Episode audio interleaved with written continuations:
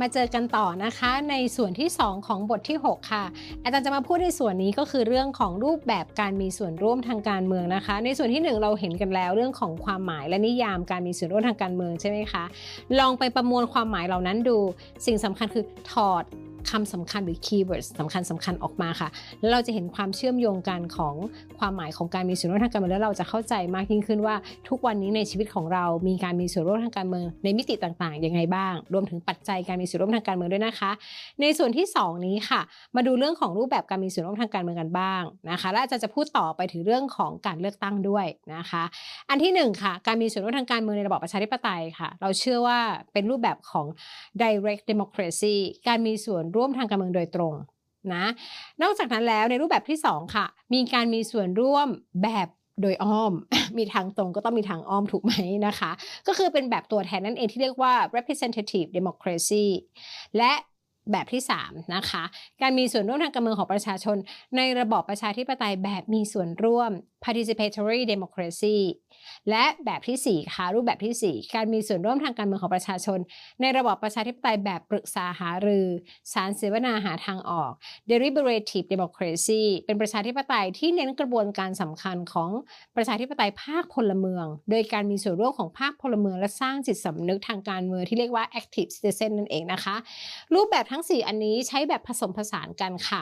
ถ้าว่าไปเราแบ่งในภาพใหญ่ ๆ เลยก็คือแบบเป็นทางการและไม่เป็นทางการ แบบเป็นทางการส่วนใหญ่จะเป็นลักษณะของการมีส่วนร่วมทางการเมืองผ่านสถาบันทางการเมือง เช่น การเลือกตั้งเอ่ยการลงประชามตินะคะ รูปแบบอย่างเป็นทางการผ่านองค์กรและสถาบันทางการเมืองนั่นเอง ในขณะที่การมีส่วนร่วมทางการเมืองแบบไม่เป็นทางการ มักจะเกิดขึ้นในลักษณะที่เช่น การเดินขบวน การเดินขบวนเรียกร้อง ความต้องการอย่างตอนที่อาจารย์กำลังบรรยายอัดเทปอยู่ตอนนี้ มีม็อบชาวนาอยู่นะคะ ถือว่าเป็นลักษณะของการแสดงออกซึ่งความต้องการ ให้เกิดอิทธิพลต่อการเปลี่ยนแปลงของนโยบายของรัฐบาล และแสดงออกซึ่งความต้องการตนเอง โดยใช้พื้นที่ในการแสดงออกเหล่านั้น เราเชื่อว่านี่คือรูปแบบการมีส่วนร่วมอย่างไม่เป็นทางการ เช่นเดียวกันเหมือนกับคล้ายๆว่าการมีส่วนร่วมมันคือการที่คนคนหนึ่งอะค่ะ ตระหนักเห็นคุณค่าและความสำคัญของสิทธิเสรีภาพ และฐานะของตัวเองภายในรัฐนั้นๆ และต้องการแสดงออกนะคะ คราวนี้รูปแบบการมีส่วนร่วมทางการเมืองนะคะ อาจารย์ก็เลยหยิบมาประมาณ 5-6 ประเด็นนะคะมีประเด็นเรื่องของการเลือกตั้งที่เดี๋ยวจะพูดกันในแต่ละส่วนไป มีเรื่องของการออกเสียงประชามติการทำประชาพิจารณ์ มติมหาชน การมีส่วนร่วมทางการเมืองภาคประชาชน แล้วก็การมีส่วนร่วมทางการเมืองกับสื่อโซเชียลมีเดียค่ะ ซึ่งเป็นเรื่องใหม่มาก ๆ ที่พวกเราคิดว่าน่าสนใจและเหมาะกับวัยของพวกคุณมาก ๆ ฉะนั้นเดี๋ยวอาจารย์จะค่อย ๆ ไล่ไปในทีละประเด็นนะคะ ในตอนนี้ค่ะ เราพูดถึงเรื่องการเลือกตั้งกันซะก่อน อาจารย์ไม่แน่ใจว่าหลายคนที่เรียนวิชานี้ตอนนี้เคยไปเลือกตั้งกันหรือยังนะคะไม่แน่ใจว่าเดินเข้าคูหาแล้วจะตื่นเต้นแค่ไหนสำหรับอาจารย์นะคะ เชี่ยวชาญคล่องแคล่วมากค่ะ ผ่านมาหลายสนามแล้วนะคะ ในการลงคะแนนเสียงเลือกตั้ง การเลือกตั้งหมายถึงอะไรบ้าง หมายถึงกระบวนการในการคัดสรรเพื่อ เอาคนนะคะคัดสรรคนนะคะที่เป็นตัวแทนของเราเนี่ย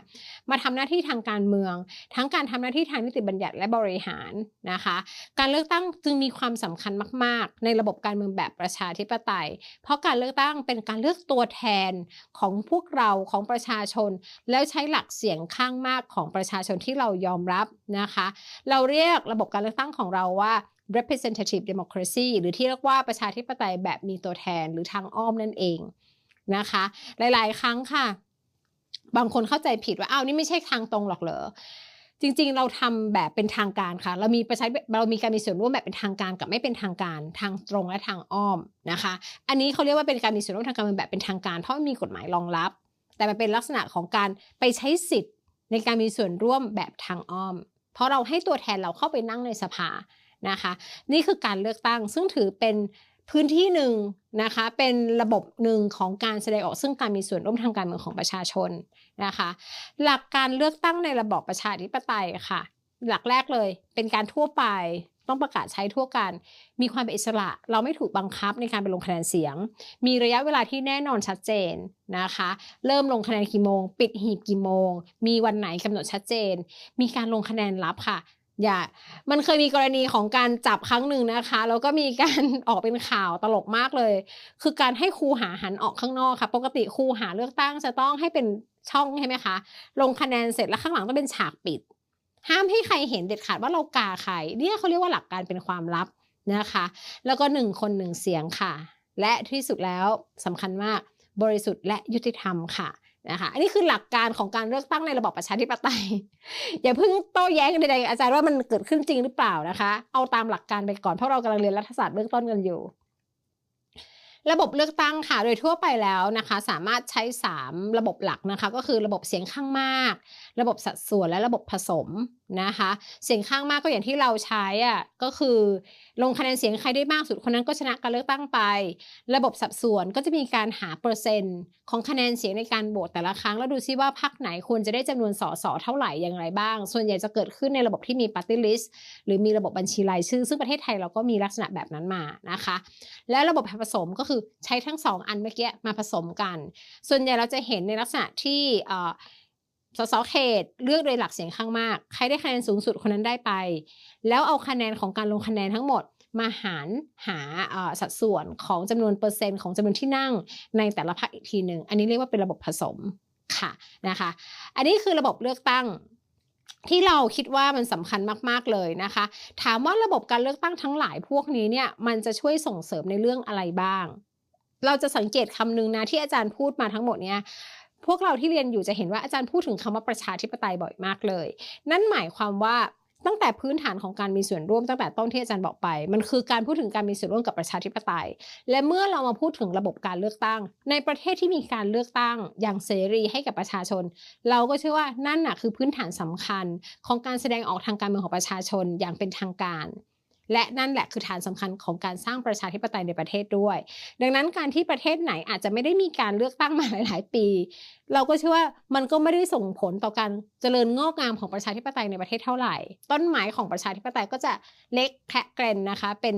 ตัวเล็ก ๆ อยู่อย่างนั้น เผลอ ๆ ใบเน่าอีกต่างหาก นะคะดังนั้นกระบวนการของการสร้างต้นไม้แห่งประชาธิปไตยมันถูกลดน้ำพรวนดิน ผ่านกระบวนการมีส่วนร่วมทางการเมืองของประชาชนนั่นเองนะคะ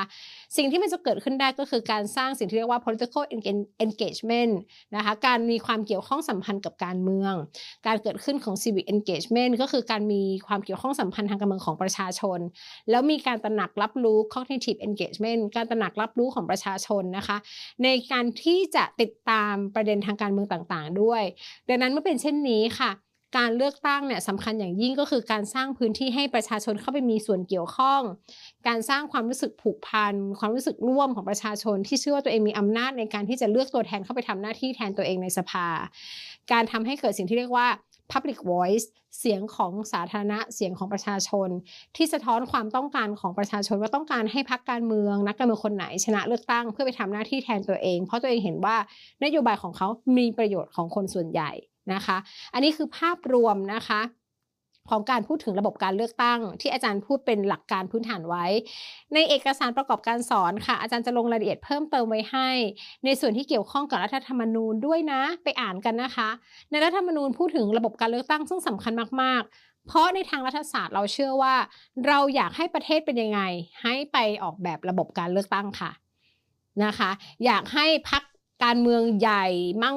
มีความมั่นคง จะดีไซน์ระบบการเลือกตั้งแบบไหนที่ทำให้พรรคการเมืองสามารถที่จะมั่นคงได้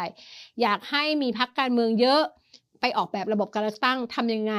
ที่ระบบการเลือกตั้งจะทำให้สามารถมีพรรคการเมืองจำนวนมากเข้าไปอยู่ในสภาได้ ฉะนั้นถ้าใครศึกษาเรื่องของรัฐศาสตร์ หรือสนใจเรื่องพรรคการเมืองแบบที่อาจารย์สนใจ เราจะเชื่อในเรื่องของระบบการเลือกตั้งค่อนข้างจะมากว่าคือตัวกำหนดทิศทางของการเปลี่ยนแปลงประเทศในระบบรัฐสภา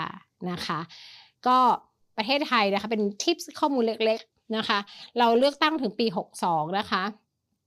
ขอโทษค่ะถึงปี 60 60 ตอนที่ตามระบบเลือกตั้งตามรัฐธรรมนูญ60 นะคะ ก็มีการเลือกตั้ง 5 ครั้งใช้ 4 ระบบตั้งแต่ 40 มานะคะ ก่อนที่จะถึงเลือกตั้ง 62 นะคะ เลือกตั้ง 5 ครั้งใช้ 4 ระบบเลยทีเดียวนะคะ ก็มีความฟุ่มเฟือยในการใช้ระบบการเลือกตั้งมากนะคะ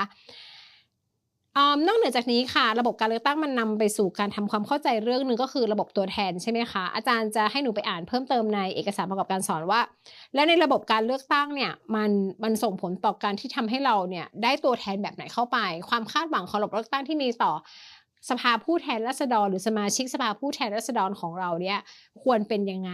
นะคะ นอกเหนือจากนั้นค่ะระบบการเลือกตั้งเองนะคะด้วยตัวของมันเองเนี่ยต้องสร้างกระบวนการและกลไกในการส่งเสริมผลักดัน ให้ประชาชนเสียอยากออกมาใช้สิทธิ์ในการลงคะแนนเสียงเลือกตั้งด้วยนะดังนั้นเมื่อเป็นเช่นนี้ค่ะ ประเด็นสำคัญสำคัญของการเลือกตั้งครั้งที่ผ่านมานะคะ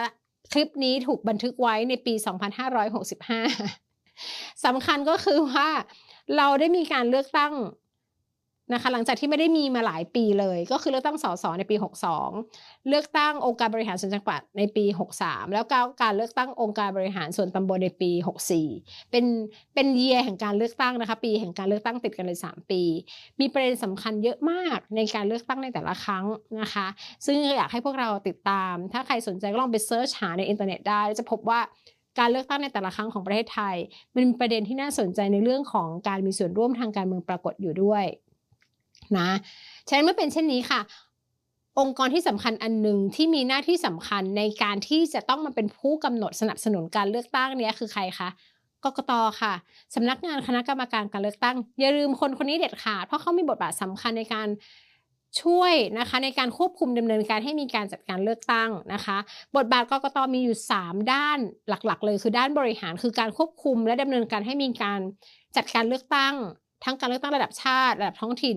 รวมทั้งการออกเสียงประชามติด้วย ในด้านตุลาการค่ะ เขามีหน้าที่ในการสืบสวน สอบสวน และไม่ได้ใช้ชี้ขาด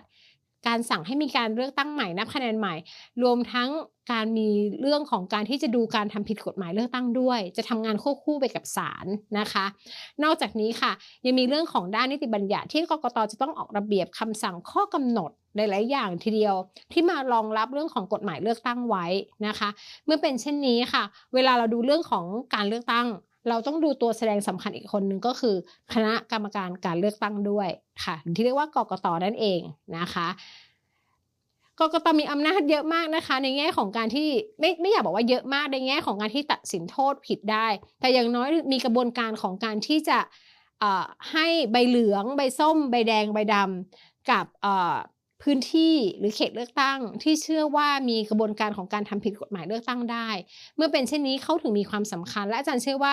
เวลาเราพูดถึงการมีส่วนร่วมทางการเมือง ถึงแม้เราจะมองว่าเราเป็น voter หรือเป็นผู้ลงคะแนนเสียงเลือกตั้ง แต่เราต้องไม่ลืมบทบาทขององค์กรหรือตัวแสดงอื่น ๆ ในทางสังคมหรือทางการเมือง ที่เขาเองก็มีบทบาทสำคัญในการสร้างระบบและกลไกในการทำให้เราสามารถแสดงออกทางการเมืองได้ด้วยนะคะ หรือมีส่วนร่วมทางการเมืองได้มากยิ่งขึ้นด้วย และนี่ค่ะ จบ part ที่ 2 แล้วนะคะ ส่วนที่ 2 ที่เอามาพูดกันจะเห็นว่าอาจารย์พูดถึงเรื่องของระบบการเลือกตั้ง แล้วอาจารย์ก็พูดถึงเเรื่องของรัฐธรรมนูญหรือกฎหมายเลือกตั้งที่มันเกิดขึ้น อยากให้พวกเราไปหาข้อมูลเพิ่มเติมกันนะคะยังไงก็ตามแต่ตอนนี้ส่วนที่ 2 เสร็จแล้ว เดี๋ยวเราไปเจอกันต่อในส่วนที่ 3 ค่ะ ของการมีส่วนร่วมทางการเมืองในบทที่ 6 ค่ะ